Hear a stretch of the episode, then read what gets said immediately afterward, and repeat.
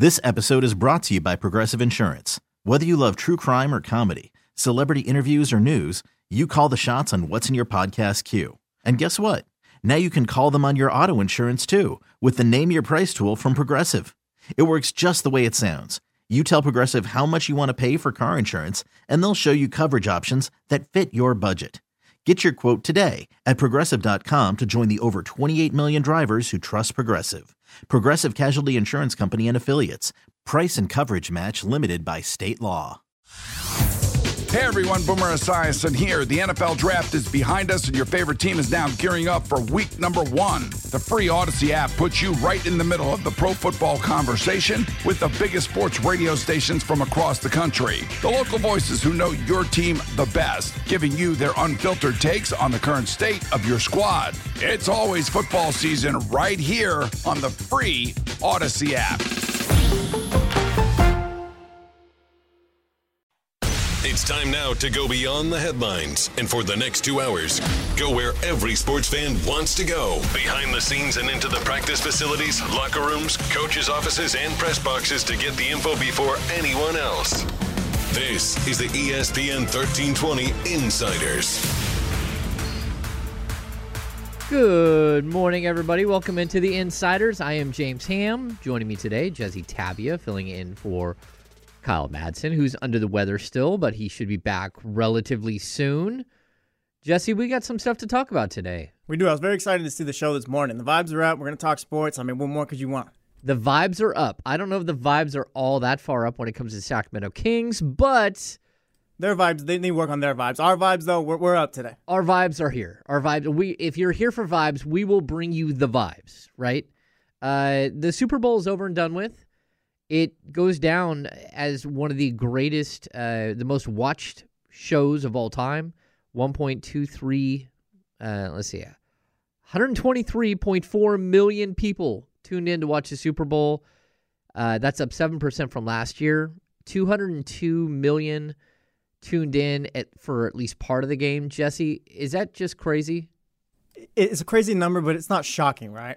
I, I kind of figured, like, I was expecting some kind of, like, not world record, but, you know, some record number for the Super Bowl just with Taylor Swift in it and all that. I just, you know, I was expecting something big. It's crazy, but it's not shocking, I don't think. Yeah, I mean, 7%, a 7% bump, that doesn't seem like the, the Taylor Swift effect, really.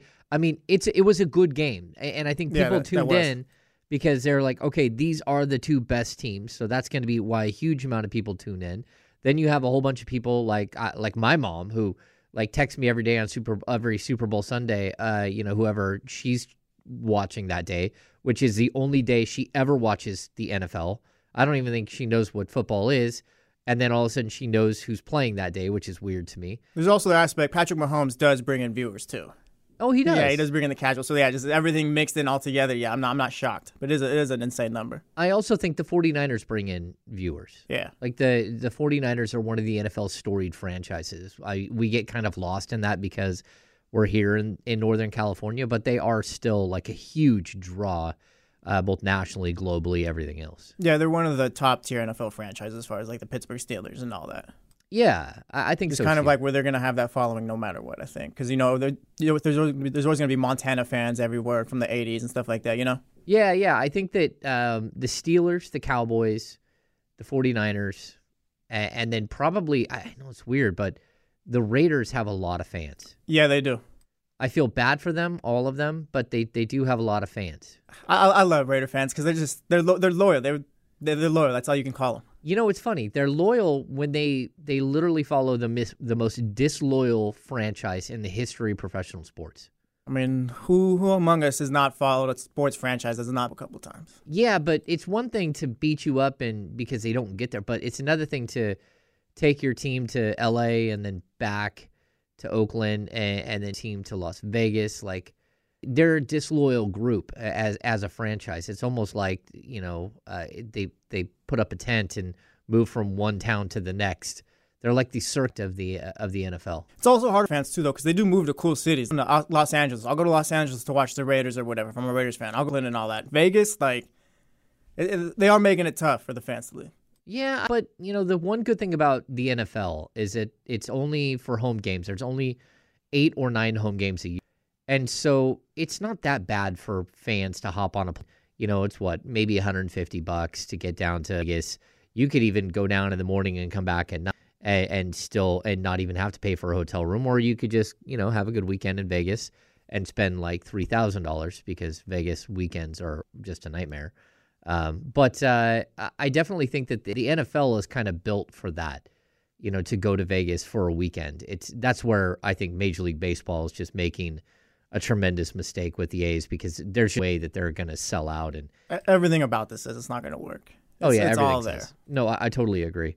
Um, as we close the book on the Super Bowl and and with that the uh, the 2023 2024 NFL season, like the Niners have a lot of question marks going forward. You know, they're I, I think that a lot of things got answered in the Super Bowl as far as like Brock Purdy is your guy moving forward, um, at least from my view. But also, I think you know there, there's something like 43 million dollars over the cap going into this offseason, and they've got to make some cuts. They've got to figure out a way to fine tune the roster some way. Uh, what do you think? Are are we seeing like the final iteration of this group, or do you think we're gonna they're gonna be able to stretch this thing out for another three or four years. We'll get one more year of this core group right here. Like this group as it is that lost in the Super we'll get one more year of them. I think like Chase Young might leave in free agency, but he does. He's not. I don't want to say insignificant, like in a bad way, but more so like that's not going to affect them. We're like they're not going to get back to the Super Bowl or whatever. They they're going to have one more run they can they can make. I don't know if they're going to make it just because I mean, we were reaching Buffalo Bills territory in the '90s, where they like going to go to like four straight Super Bowls. They did have the NFC Championship game against the Rams. They lost to, but Rams won the Super Bowl that year. So like, you're gonna have this much continued success. That's kind of difficult, but I think they have one more shot before it's kind of like, all right, we're gonna move some pieces around, and it's gonna look a little different. Man, that hurts. You just compared the the '90s Buffalo Bills. They're the, the modern day version of it to me. Oh, that's tough. Just because like like you had the Super Bowl in the, um, 2019 or whatever, then um, I think that was the 2020 year they got hurt. So whatever, that's whatever. And then they lost to the Rams in the NFC Championship game, where, like I said, Rams won the Super Bowl that year.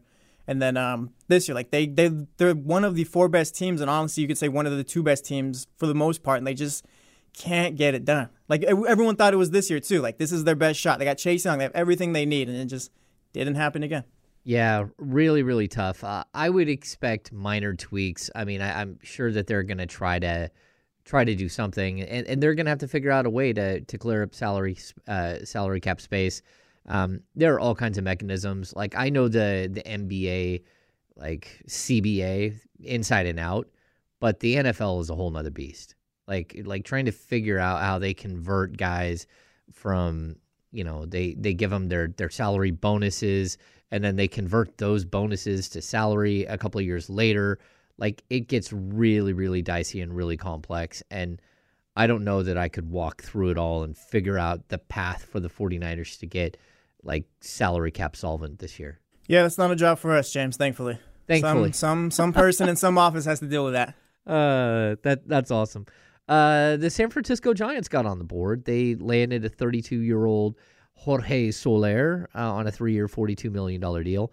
Soler is a guy, uh, you know, he's a um, he's from Cuba. Uh, he's sort of followed the um, uh, Cespedes sort of pathway to to Major League Baseball. I know the A's were interested in him when he was a young player coming over from Cuba. Uh, last year, he batted 250 with 36 homers, 75 RBI with the Marlins. Um, he's intriguing to me. He's uh, primarily a DH at this point, but my concern with him is that he had 36 home runs this last year and walked away from like a $9 million guaranteed salary so he could go make it rich. He also did this one other time where he hit 48 homers in 2019. Outside of that, the 48 homer year and the 36 homer year, he's never hit more than 14 homers. Yeah, this is a Giants had to sign somebody move. Like he's a decent player and all that, but it's not like. Well, he's got to be like middle of. Well, I don't think middle of your order bat. Like I think he's a five six hitter. Maybe for them he's higher than that, but like in a in a perfect world, he's probably like a five six hole hitter for you. Yeah, he'll he'll, he'll fit in there. He'll hit some home runs or whatever. Maybe hitting the triples alley or whatever they call it out there. But like, mm, meh, whatever. It doesn't move them. It doesn't move the needle for you. Doesn't do anything. They'll finish fourth, fifth, or whatever. We all know who that division belongs to. That's brutal. Uh, Jesse's not in on the Jorge Soler signing. He's out. Uh, let's get to this Victor uh, Wembanyama game last night. 27 points, 14 rebounds, 5 assists, 10 blocks. This is better than Jorge Soler right here. Right there. Okay, so you believe this to be better than Jorge Soler? Definitely, I buy I buy into this right here. The dude's insane. Like I was talking talking to you about it before the show. Who's to say he doesn't get a quadruple double sometime this year, or sometime in his career, where he's putting up points, rebounds, um, assists, and blocks? Like this dude is insane. Yeah, I think the only player that I can remember ever getting the quadruple double, maybe I'm wrong. David Robinson. David think, right? Robinson is the only one that I remember like in most of my time watching basketball. I think that there is someone else's uh, like there's probably 10 of them uh, all time, I think, but I'm not sure who they are. Uh, maybe I should I should research that at the break. I'll look it up like who with, with with Wemby too, like it's kind of crazy because it feels like the Spurs they kind of got him um, like um in bubble wrap still. Like they're not fully unleashing him. I feel like so it's like he's doing all this in limited time right now. So it's like once he gets his career going, and they get like decent players or like better players around him and all that, like it's just gonna elevate. I'm really excited to see what he looks like in like two, three years because um, we've seen it even with Keegan Murray, how he, he was able to like rebuild his body in in his first off season. And I kind of want to see what a pro staff that working with Wembanyama every day. I mean, before he got to the NBA, he he had never lifted weights at all. Like he does all these strange exercises. Have you ever seen him do like his foot exercises? No, I haven't seen it. where he like literally walks across the floor like basically squishing his feet up like he has all kinds of strange exercises that they've worked uh, to help with his flexibility to make sure that you know his his small muscle fibers wrists, elbows shoulders ankles knees are all strong but no weights yet and i'm kind of intrigued to see what he looks like once the weight room hits um, we've got a kings game tonight Can't wait yeah the kings face the phoenix suns on national TV too. TNT game. TNT game. This is exciting. There's a lot riding on this game. I think so too. I don't I don't like saying that there's a lot riding on a game with 30 games left in the season. But Jesse, there's a lot riding on this game. These are the teams around you or whatever, and you want to see how you not how you stack up, but more so like like the Suns are a half game. I don't know exactly what they are. They're probably about. I think they're a half game actually up on the Kings right now. Like you don't want to make it a full game or a game and a half or anything like that. Like you do want to stick around. You don't want to get stuck in the playing game either, in the playing matchup. So like these games do matter.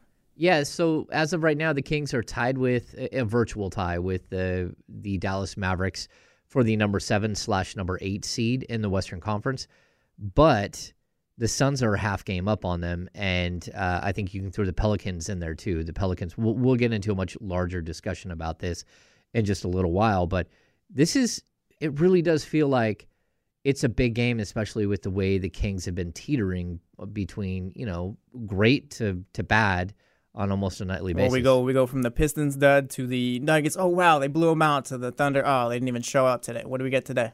That's right. That's right. Um, okay, we're gonna step aside. When Jesse and I come back, we're gonna we're gonna dive into this matchup between the Kings and the Phoenix Suns. It's a big one. Uh, again, national TV. You, you're going to be out there in front of a big audience, and the Sacramento Kings need to show uh, figure out how to put on a better show than what they have against some of the teams that they've played lately. Uh, we're the insiders here on ESPN 1320. We'll be back in just a sec. Hey, Rob Bradford here. I have set out on a mission with my good friends at FanDuel to prove what I have known for some time baseball isn't boring.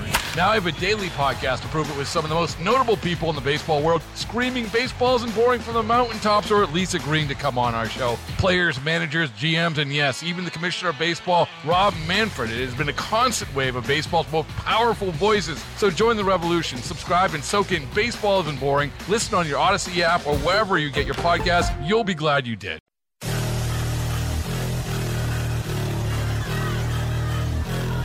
Now, back to the Insiders, brought to you by Jiffy Lube on ESPN 1320. Welcome into the Insiders. I am James Ham. Joining me today, Jesse Tapia, filling in for Kyle Madsen.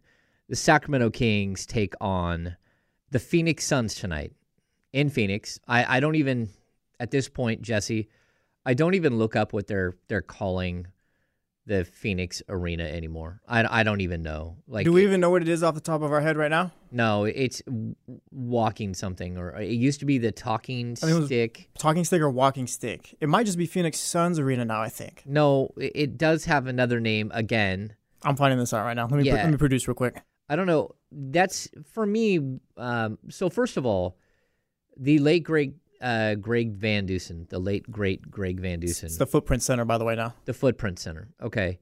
Um, he, whether this is 100% accurate or not, but he always claimed that it was his idea to name, to go out and sell the naming rights to Arco Arena. And Arco Arena, like realistically, changes the landscape. Like when Arco Arena sells, uh, when they, they sell the naming rights to what, I don't know, would be like Sacramento Arena, whatever, that was like the first time there was a naming rights deal. Oh, really? I didn't even know that. Yes. So they end up getting a little bit of money. It wasn't even that much, but it was a long term deal with Arco. And, you know, for years and years, I mean, I still, we have Arco 1, we have Arco 2. I still, like, when you think of that building, it should be Arco. It shouldn't be Power Balance Power Balance Pavilion. Pavilion. It was it Pavilion or Arena? And, and then it went to Sleep Train. Um, like, I, I don't, like, I wasn't okay with any of that. Like, Yeah, I- it was like the Staples Centers and crypto. Like I'm not calling it crypto. It's still Staples. it's still Staples, right? So crypto even is that even a business still? No, I don't think it. Like, I'm not sure it is. Like, I. Well, I mean, if it is, they're being sued by somebody. Or Yeah, that was a wild run that um that, that year. Yeah, yeah. They're uh, they're like the new dot com, and and it's like it's worked out for some people, but other so much. Anyway, uh, the Sacramento Kings are rolling into that arena in Phoenix, uh, Arizona. A huge game, Jesse. So this is they're gonna uh, like drum roll, you know, finish up the the first the pre All Star break schedule with a back to back tonight in Phoenix on TNT, followed by in Denver tomorrow, which is no longer the Pepsi Center. It's now something else as well. Uh, so, what what are your first thoughts when you think, oh no, the, the Phoenix Suns followed by the Denver Nuggets to finish this thing off? First thoughts is take it time. Right now, you got a game where the Phoenix Suns are a half game ahead of you. Ramsey in the chat brought it up during um, the break. You win this one, you win the season series. They do have another game coming up due to the in-season tournament, right? With um, a fifth game. Yeah, they have a fifth game. So they have a fifth game, so you do have some some breathing room or whatever. But like you don't you don't want to get to that point. You want to end it where you can because you already have lost the season series to the Pelicans. You don't want to make it to where all right, we lost to the Phoenix Suns tonight. Now we got to take it to whenever they play again. It's like all right, that's another high pressure game where if you lose that, it's another tiebreaker you don't have. So I think as far as the back to backs, they got to take it a game at a time and focus fully um solely on the Suns today. Yeah, so the Sacramento Kings they have been really good on the first night of a back to back throughout the season. They have not been good on the second night of a back to back, although they've they've had some improvements. They they've actually Yeah, they, you can say they picked it up probably as of late. Not great, but it's not such a big deal where we have to mention it every single time they have a back to back. Well, they're going to lose tomorrow.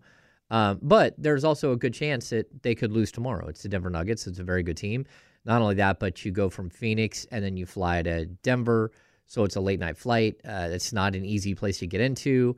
And the elevation is always a killer. So um, I, I would expect if you're going to get the the A game from the Kings, it would probably be tonight and not tomorrow, uh, especially with the impending, you know, All Star break. Everyone's just ready to pack their bags and get out the door. Um, kind of an interesting side note. I think everybody believes that the next player to get into the All Star game, if there was an injury, would be Domantas Sabonis. But here we are, like the All Star All Star weekend is this weekend. It sure does feel like there's not going to be an injury replacement in the Western Conference. Yeah, I don't. I wouldn't say so. I don't think we've even heard any rumblings that that could happen. I don't think like any players who oh he might not play this weekend in the All Star game or whatever. So yeah, I don't. I don't. I don't think it's gonna happen. Yeah, just one of the most uh, It's- ridiculous. which is insane because it's always. I'm gonna take it back to Will Z last week. He brought it up on D'Lo and KC. Like Domantas Sabonis is putting up like this, this, and that since Will. Yeah, Oh, all right, I guess we're just not putting him in the All Star game. I guess yeah, it's one of the most ridiculous things you've ever seen, right? it is. He leads the league in triple doubles with 17. He leads the league in double doubles with I think it's 48, including 35 consecutive. He leads the league in rebounding. He's like fifth or sixth in league in assists at like 8.2 or 8.3 a game. He's averaging almost 20 a game. Like the stats say he's an all star, and for him not to be in the all star game is is ridiculous. It is. Maybe he should go just go out there and like Like make his own, create his own roster spot tonight or tomorrow night. Why not? Like, okay, Kevin Durant, you're gonna come inside. Nope. How about you miss the All Star game? I'm for that. Yeah, yeah. Devin Booker, you want to come in my house? Nope. No All Star game for you this weekend. I'll take your spot. Maybe he can clear enough space in the next two games between Jokic and and Just play your way into the game. Yeah, Somehow, Kevin play your way into the game. and Devin Booker. Maybe he can he can clear enough space for him and Fox to get into the All Star game. Like, hey man, I got us. We're going. Like Fox is like, I don't want to go. He's like, no, no, I got us. I got us, bro. Yeah, Fox like, off to the corner like, I'm good. No, no, man. Like, uh, don't do it. He's like, I'm, I'm with Fox, Oh, though. no. Get, let's give Fox a break. yeah, I'm gonna grab Keon Ellis by his skinny little ankles, and I'm just gonna swing him around the court and uh, knock both KD and uh, Devin Booker out of this game, and we're gonna win. Like, all Maybe right. KD wants to take the weekend off and give Sabonis that spot. That's right. We do have an official Sasha Vezenkov uh, injury update. Uh, Sasha Vezenkov injured his right ankle during practice on Friday, February 10th. Imaging confirmed Vezenkov suffered a grade three right ankle sprain. That is catastrophic. They will reevaluate him in four to six weeks. That's from the Sacramento Kings. That's breaking news as we speak right now. Grade three is the most severe. It does mean that he detached or snapped the ligament in his ankle, and now it's got to reconnect. Um, De'Aaron Fox a couple of years ago took, I think it was like one of the fastest ever, like getting back from a grade three, and it took seven weeks. Uh, he missed 20 games. Um, most players are out eight to 12. So this is a long term injury for Sasha Vezenkov. Yeah, that's is- tough, just especially because he hasn't been able just to find a flow this season. And this, like, he's 46 weeks or whatever. I'd call it right now. He's probably not going to play much when he's coming back, I'm assuming. Yeah, yeah. And, and I'm also going to point out it was not on Friday. They didn't practice on Friday. They practiced on Saturday, the day before the Super Bowl. So their injury update is slightly incorrect. It was on Saturday uh, when I, I guess they f- they flew into Oklahoma.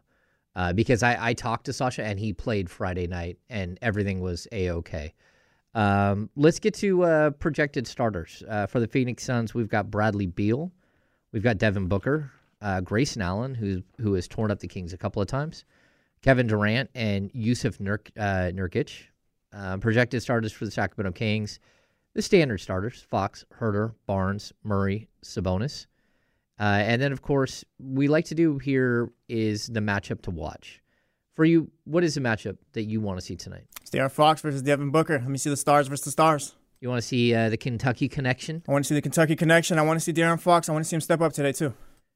I think that that's the biggest thing, right? You need to see De'Aaron Fox find a way to step up. De'Aaron Fox has been all over the board lately, and like just even the energy level, you can see kind of lackluster at times. It feels like I don't want to say he's coasting in, but it feels like he's coasting in on fumes into the All Star break. Like this, So when you say coasting, you mean like he's gassed probably, and he's just kind of like, like just kind of, I need to get to the All Star break. I don't think he's mailing it in. Yeah. that's not what I'm saying. But what I am saying is he looks like he's run out of juice. I got you. He's And- gassed up. and he needs a he needs a week off to to decompress, to get right mentally, to get right physically, um, spend some time with the family, maybe go on a, a vacation. But uh, that's kind of where we're at with Fox at this point. But you got two games left here, and these are big games, and you need to show up for your team and figure out a way to fight through it. And that's kind of where I'm at. Hey, you might be roughed up or whatever, but like you're the star of the team.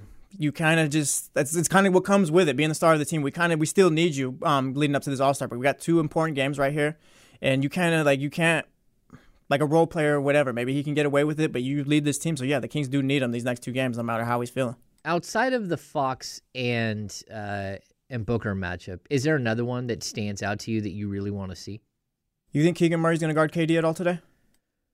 Yeah, That one. I think he'll probably defend Booker as well. I, Like- I want then Ke- I want to see Keegan Murray defending the stars, not primarily versus a Kevin Durant or a Devin Booker, but more so when he's guarding like those guys. I want to see him guard the stars and see how that ends up. I think that's gonna be a big part of today. Okay, I, I think it's also interesting because Bradley Beal is back, so you do have sort of their their three main guys, and and then uh, Nurkic. And uh, like to be honest, I don't think Nurkic usually plays all that well against Sabonis. Sabonis usually has his way. Yeah, uh, Sabonis will get his. Yeah, he, he I think Nurkic, in my opinion, does a nice job keeping Sabonis's rebound numbers down, but overall, it doesn't feel like he's all that impactful against against Sabonis, and, and he gets in foul trouble.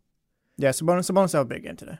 Yeah, so I think that we've got a lot of key matchups in this game. Uh, again, I, the Fox Booker one is one that stands out, but you know Kevin Huerter's going to have to figure out a way to slow down Bradley Beal, and and uh, somebody's going to have to defend whether it's uh, whether it's Keegan Murray or it's Harrison Barnes. Somebody, please, just step up today. Somebody has to defend uh, Kevin Durant, and I think that that's another issue that you have with this team. They're going to go small on you, and if the Kings don't make adjustments then they're going to be in well, trouble that, as well. That was the whole thing in the last Suns game. I think it was when the Kings blew that massive lead. Oh, they went small against us. All right, well, you better have a game plan for that today. That's right. That's right. All right. Well, we're going to step aside when we come back. We'll have more Sacramento Kings coverage here on the Insiders.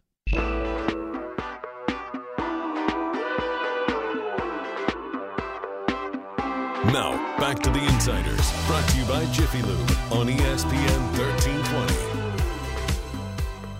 Welcome back into the Insiders, brought to you by Jiffy Lube. I am James Ham. Joining me, Jesse Tapia, with Kyle Madsen out today. Um, this is a huge game tonight. We we're, we were just talking about, you know, how the Sacramento Kings need to figure out a way to sort of, you know, string some wins together here before they hit the they hit the All Star break. But I think it's also Jesse. The conversation has to shift to just where the Kings are at in the standings, right? So as of right now, the Pelicans are at 32 and 22. The Suns are at 31 and 22. The Kings are at 30 and 22, and the Mavs are at 31 and 23. And so you got these four teams that are vying for the six, seven, eight, and nine. Where I think five, six, seven, yeah, eight. five, six, seven, eight. Five, six, seven, eight. Right, and and for those who paying attention, the seven and eight are not playoff spots. Those are what we call play in spots. And your spot in the playoffs is not secured. You got to win your way in. So as of right now, you've got four teams really bunched together, and it's by nothing. Like again, half game I think between the Kings and the Suns right now, and I think the Mavs just might be like a, just one game behind the Pelicans, who are five and eight right there between those guys. Exactly. Well, the uh, the Kings and the Mavs are in a virtual tie, like thirty and thirty one wins, but twenty two for the Kings and twenty three losses for the Mavs. So the Mavs have one more win, but one more loss. So like by by percentage points, the Kings are ahead of them in the stand. Realistically, they're tied. So again, we have this this crowded field right now the Kings are two and one against the Suns on the season, but we talked about they still have two more games because of this um, uh, anomaly, right? Then on top of that, they are two and zero oh against the Mavs, and they're zero and four against the Pelicans. So they lost the Pelicans. Yeah, not great there. Not great at all. So what you don't want to do is tie for like the seven spot or the six spot with the Pelicans and lose tiebreakers at the end of the year. But this group of four which one it, uh, sort of sticks out to you that that maybe is the scariest of the group? Pelicans, for, like for the like it was scariest for the Kings. Well, scariest for the Kings, but the or Kings just the big bad team of this group. Yeah, the Kings can't lose to them anymore. I guess the big bad team of this group is the Suns. I guess. Okay. Just because they got the stars right now, and the Kings, like I can't put any. I don't want to say faith in the Kings, but it's just kind of like I can't defend the Kings right now just because they're too they're too inconsistent to defend. I think right now the Suns have been playing better as of late. So yeah, as far as like the scariest, it's the Suns right now. I think. Yeah, but I would I would say that all of these teams, to a certain degree, have struggled. They they haven't been able to string together long play uh, long winning streaks or, or streaks that would convince you uh, that they're they're certainly none of them are in the top four in the West. Yeah, they're not those teams definitely. Yeah, and so we have this gap right between the where the Kings are at eh, with all of these other teams, but then the next group of teams, and they're all separated by nothing as well. Like I, I don't know if it's one, one and a half games that separate one through four. Uh, you see Minnesota, they picked up a win against the Clippers last night. Gave them a little bit of breathing room at the top. But the other four teams, whether it's, you know, the Thunder and uh, what do we got? The Clippers, the Thunder, the Timberwolves, and, and, and the Nuggets, they're all like bunched up. Yeah, the West is honestly kind of like it's funny, kind of perfectly broken up because you got those top four teams in, in, the top of the West or whatever, which is kind of a half game game separates them. Then you got the next four teams where it's like a half game game separates them, and then it's like the nine ten that outside of the play, and it's like the same thing there. It's just almost perfectly balanced. I think it is. You're right. You have your teams that are not going to make the playoffs, and we already know who those teams are. But then you have a group of teams. There might be some conversation as to who makes the playoffs between like the Rockets or the Jazz, or who makes like the tenth seed and and is going to fight it out. Um, but realistically, I, I think it's kind of separating pretty clearly that it's going to be likely the Warriors and the Lakers, and, and there's a possibility that either one of those teams can climb up. But for right now, they're three games back. Yeah, There they're, they're is- working on their own thing right now. they are. Yeah, I, I think the the Warriors are playing a lot better. The Warriors and the Lakers. That's what I say. Yeah, yeah, yeah. And um, but when we get to this this group of four, right, that the Kings are locked up with, I think we have two teams that chose one path and two teams that chose the other path at the at the trade deadline, right? So the Kings and the Pelicans decide to stand pat, and they're going to go with continuity, whatever that means, right? And we have the Pelicans lose. You know, the Pelicans have dealt with injuries because they always deal with injuries, but Dyson Daniels is now out long term. Um, just like the Kings just had the big blow with Sasha Vezenkov being out long term, although he's not, you know, a huge part of the rotation, right? It's I, I think Dyson Daniels is a much bigger blow for the Pelicans, but I think we're going to be able to test the theory here about continuity and sticking with a group and trying to throw caution to the wind and get better.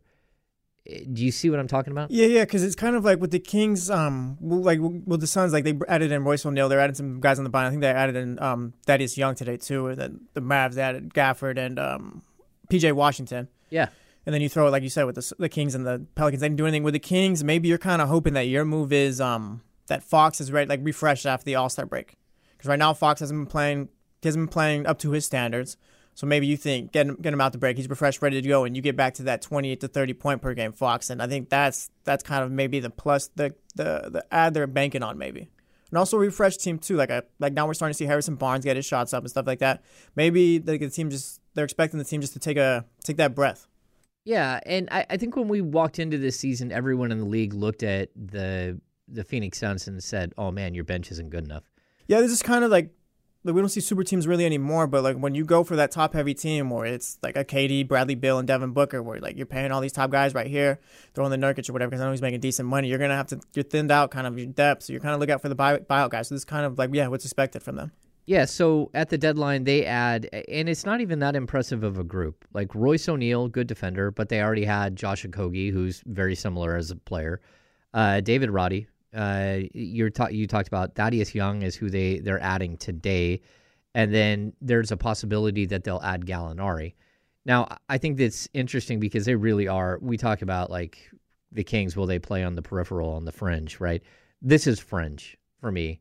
Like every single one. I mean, Royce O'Neal probably not fringe. Yeah, Royce O'Neal's probably the best. Not probably, he's the best of that group. Yeah, he's the best of that group, and and so he's the one guy that you can kind of point to. But I think it really did speak to just how bad they their roster construction was going into the season, and sort of the instability that comes with having all of these top tier players and all the salary.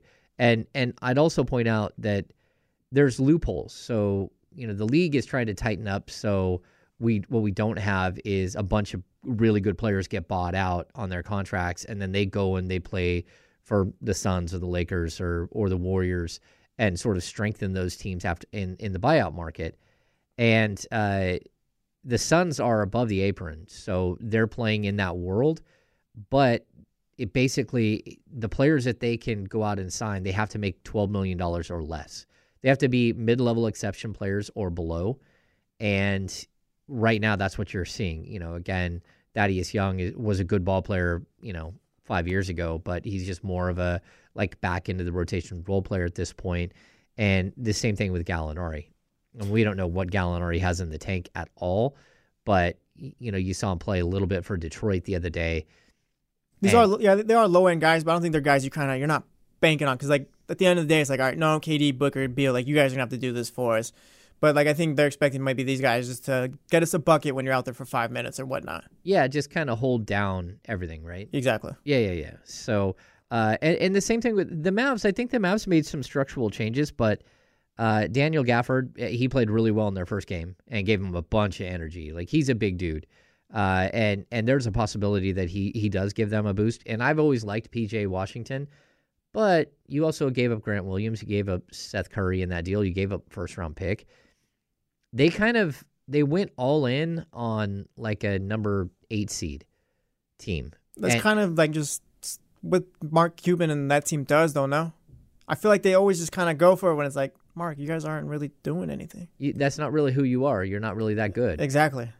Okay. Yeah, and, and again, I, I think for like if you look at you compare what they just brought in, I don't know. I, I think PJ Washington and Daniel Gafford, like if you compare what they're going to go up against with the Kings, they're they're not good enough. They're they're not game changers. It's not a move where it's like, oh, the Mavericks just jumped the Kings or whatever. Now we should be worried about the Kings. Like they didn't jump anyone. If anything, they kind of just solidified themselves more. So like you can hang in this group more.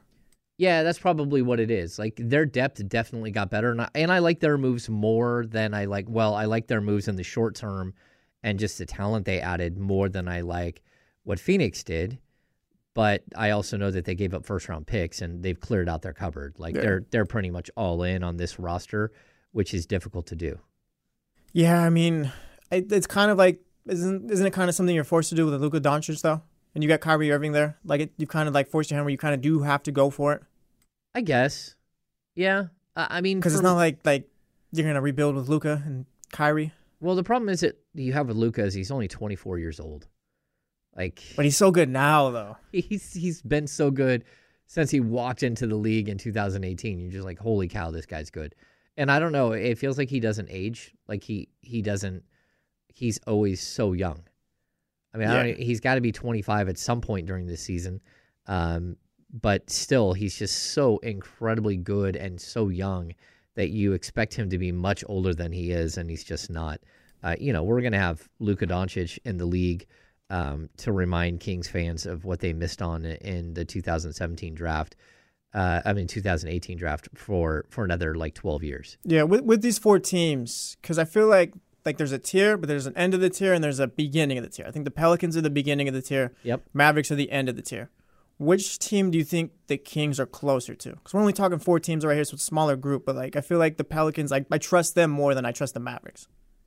Yeah, so I think it's funny. Like the Pelicans, although they've thumped the Kings every time, I think if I were gonna rate these these teams, I would start with Phoenix, and then I would go Sacramento, and then it would be maybe Dallas, and then the Pelicans. Oh, so you'd go the Pelicans at the end? I, I would, I would. Maybe, yeah, maybe, maybe I'm just so used to them beating up on the Kings. Then Yeah, but I think that's why. Because, you know, you can say, well, they beat up the Kings, so they're a better team. But again, the Kings are 2 and 0 against Dallas, and the Kings are 2 and 1 against Phoenix.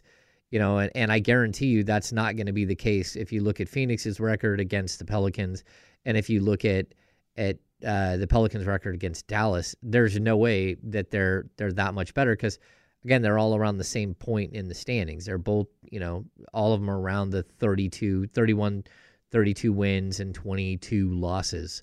So yeah, even if I look it up really fast, um, the let's see where are they at against the Suns? This, uh, am I going to be able to even pull this up quickly or? And I guess like taking that question too, it's more so are the Kings. It's like a five six team. Do you think or the seven eight team? I've always thought the Kings are more of a five six. Like I, I thought they would live in the four five six. So yeah, and the Pelicans are are zero and one against the Suns, and they are two and two against against the Mavs on the season. So again, they're all beating up each other, right? Um, if I'm gonna choose like where I think the Kings should finish, I think the Kings should finish around five or six. Where they will finish, I have no idea because at, what I've seen so far, especially in the month of January and early February, I don't like what I see. I don't like the team that I see. Yeah, I don't either. I I think calling it right now, like they they're not who they were last year. I think. No, they're not. No, no, and and I think that that's going to be that's going to be one of the biggest questions, right? So last year at this time, the Sacramento Kings were were almost in the exact same spot, right? Record wise, I think it's within a, a game, or maybe it is the same record. And not only that, but you know, I, I've talked about this where they hit a switch in the second half, and they just rolled, right? So the Kings did a, a great job of finishing the season, and that's kind of not where I I thought that I didn't think that would happen. Number one, but also I thought that they were playing better going into this, and they weren't. Last year, the Kings were like six and seven in their last 15 games heading into the break. This year, the Kings are seven and eight in their last 15 games heading into the break.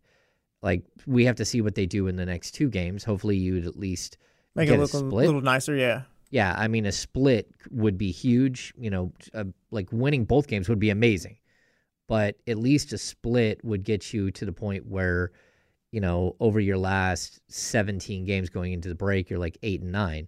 If you lose both these games, and you're like seven and ten in your in your last 17 games, that's not good. You're seven and ten in your last seventeen games, and like you just lost the game to Phoenix, but you're just battling. Yeah, no one. Like, there's plenty not to feel good about too. Yeah, I think that there's a ton. Even if you come out and and start playing really well, and then the Kings did, you know, amazing stuff coming out of the break last year. That's where they really, really feasted, and uh, they I think they finished uh, was it 16 and nine in the second half, but realistically it was 16 and six because they just kind of cash in the last three games. They were making sure that they're healthy, and and to me that's a big deal, right? So that can they in their final what are they going to have left? um, because as of right now they've got 30 in their final 28 games. Can they go? I don't know. Again, you you'd want to see. I don't think you can go 20 and eight. What do you think? Seventeen and eleven. 17 and 11 does that does that do anything? Hmm. That's it's not great. I mean, it's it's good, but I don't know that it gets you. I, I don't see a twenty and eight team. I'll be real with you. yeah, I don't. I don't either, and and that's kind of what it's going to take if you're going to be a, a five six seed. It's almost coming out the break. They're gonna have to prove us wrong. Not more so we're waiting to see what they're gonna do, but just like oh, like can they do? But just more so you're gonna have to prove us wrong from what we've seen. Because I feel pretty comfortable about this team. I think Yeah, about what what who they are. I I think I am too, as of right now. Um, I think if they come out with a different energy in the second half, but every team gets a week off here, and and I'm sure that every team has has a player or two that looks like they're they're struggling to get to the break and struggling to moment and and need this like this breather as much as anyone. I don't think you know Fox is alone in that. I think the biggest difference is Fox is a Kings uh, best or second best player, top two player and and that's why we kind of see it more and we feel it more. Does that make sense? Yeah, yeah, yeah. I I think too, coming out the break, and we talk about the final 28 games for the season. My goal for them, honestly, finish five or six. I don't know. I don't know if they're going to be able to reach that that tier with the top four teams right there. But if they were to able to finish at the five or six seed, um, the rest um, at coming out then the season, I think, I think, I think something. I think we come out the season where it's like, okay, yeah, they, they did something right. Um, the second part. Okay, and then if you're looking at the top four, like I I think Minnesota is, is continues to play well, right? And their win over the Clippers, they've put up a couple of straight wins here, but their win over the Clippers is it, it's a win that like gives you a little bit of breathing room. They're um they're a game and a half up on Denver, who's a four seed, but Denver and the Clippers are tied in a virtual tie, and they're a game up on OKC for the number two seed. So Minnesota's holding tough, and their defense, to be honest, is, is still holding tough. They're they're One of the few teams who still play defense in the league. uh, no, they're the only team. It's not one of the few teams. Uh, I, well, I guess Cleveland, Cleveland and, and New York are both under 110 points per game. Yeah, New York's always up. in there. Um, but the 107 per game from Minnesota is pretty stunning. Um, but if I'm looking at these guys, like I could easily see Oklahoma coming back down to earth. They play really hard. They're they're very very talented, but they're also very young. They haven't been there before. I think that there there could be a concern about them in the second half of the season because they haven't been to this position before. They're kind of like the Kings of last year, right? Yeah, yeah. So I, there's definitely a world in which I could see them like sort of falling back. Okay, Larry, let me turn that around then. You could see them falling back, but can you see any of those other teams in that next tier kind of like making a run to kind of move up into that tier, like maybe a Phoenix, Pelicans, the Kings? Yeah, I definitely could see Phoenix going on a run where they're just monsters and they're cranking up and getting ready for the playoffs. Yeah, I think again for me, if you look at this stretch of games that the Kings are in right now, like it's really brutal. They had like an eight game stretch here where most teams are playoff teams, most teams are really really good teams, and you're going to struggle to get wins. Like if you were to split and go four and four over like this eight game stretch that they're in the middle of, I think you would have done well. And I don't know that they they can do that. But you know, we start with Denver, and then uh, OKC that they already did, and then Phoenix and Denver, and then they they come out of the break. I think they have the Spurs, then they have something like Denver again, uh, Minnesota, and then one other high quality team, which I'm not remembering. It's not so much the like the tough um, stretches of games where you, you're playing like you said. You just drew it out right there with um, a bunch of good teams coming up. It's not that that scares me. It's the because I know the t- Kings can compete. It's more so the Kings that scare you coming up. I feel like just more so like I know you can compete with these teams. I know you can get wins, but it's just are you going to? Yeah, are you going to? But no, I I mean that's that's a question. But again, okay, so we get Phoenix, Denver, uh, the Spurs, the Clippers, the Heat, the Nuggets, Timberwolves. Then you go into another group of games where okay, this is where you if you're going to make a move, this is where you do it. It's it's in early March. It's a Bulls, Lakers, Spurs, Rockets, Bucks, Lakers, Knicks, Grizzlies, Raptors, Wizards, uh, Magic. Like that's a group of games, like a 10 game stretch where maybe even 12 game stretch where you could start to make some headway. And that's if you're the Kings, you have to survive these tough patches in order to get to the soft spots. But there's like not a lot of soft spots left. There's not, but like like, like it's, it's- it all it all just comes back down to the Kings. Like you're a good team, you can compete with anyone. It's just it's up to them. No, I, I totally agree. I totally agree. So um, I'm not sure how it's going to play out, Jesse. But They'll go four and four. I, I bet you they go five and four. I, I bet you they have it. Um, it's a good stretch of games. I bet you. It's Okay. just because it's it's just what they do. Do you think they'll crack that that top? Do you think that they can finish five or six, or do you think they can get above that? I think they can do five and six um, the rest of the season, going down the rest of the season. The top four, that ship sailed when they didn't make a move at the trade deadline. Hmm. Okay. So you believe that continuity is not like, like again, it's the question I asked Monty, which he kind of clapped back at. Like I used his own words, like the maintain and improve. Like I, I think that they, I, I thought they could maintain, but now I'm a little sketchy on whether they can maintain because I have much. I thought the vibe going into the second half last year was a lot better than the vibe going in this For this year. for this season, it kind of makes me a little nervous, but I think broader picture, nothing's changed for me. I think you could still be the team you want to come the offseason if you make that move. Like for this season, sure, you didn't make a move. Uh, I don't know if you're getting out the first round. You're kind of scaring us a bit. You look like you might be a play-in team, but I think broader picture, like we get to the offseason, I think you could still make that move where it's like you're not necessarily you didn't take any really steps back, bigger picture. It's just you need that bigger move where you get that third player or whatever it is that takes you to the next tier. So I think I think they're fine. Um, like as far as like you know going forward, but as far as this season, yeah, it is a little worrisome, I guess. Yeah, it's a little worrisome. Now I'm going to ask the horrible question. Uh what's your confidence level that they avoid the play in and maybe even avoid getting bounced out and not making the playoffs? I'm gonna go. I'm gonna go above average confidence. I'm gonna go six. I I I, think I think they can beat a Dallas in the. I, I think they'll avoid. I don't know, James. This team. I, I can't even. I can't even say this team gives me no confidence. I don't know. Ask them. Like they they one day they look good, the next day they lose to the six win Pistons. I don't know. I'm trying, but it's like I think. I also think they can't. Like I can see it going the other way. You could see it just like complete. I'm in the complete- middle. I'm at a five. I'm in the middle. It's like hmm, maybe I could see him going the other way where I'm at a four. Do you Ah, know- do Maybe you it's know- a six. Do you know how catastrophic missing the playoffs would be? It'd be horrible. Uh, not only for the confidence of the team, but the confidence of everything else. Like, like you could have knee jerk reactions from ownership. You That's a, that's a definitive step back right there. you- it's a definitive. I, I don't want them to get into the Oof. play in, but if you get into the play in, you better get into the playoffs. Otherwise, we're gonna talk. It's going to be ugly. Yes, that is not okay. Not making. I'll say this: not making the playoffs. Like you can finish at the end of the regular season seven, eight, nine, ten, whatever. Get in the playoffs because if you don't, then that's the issue.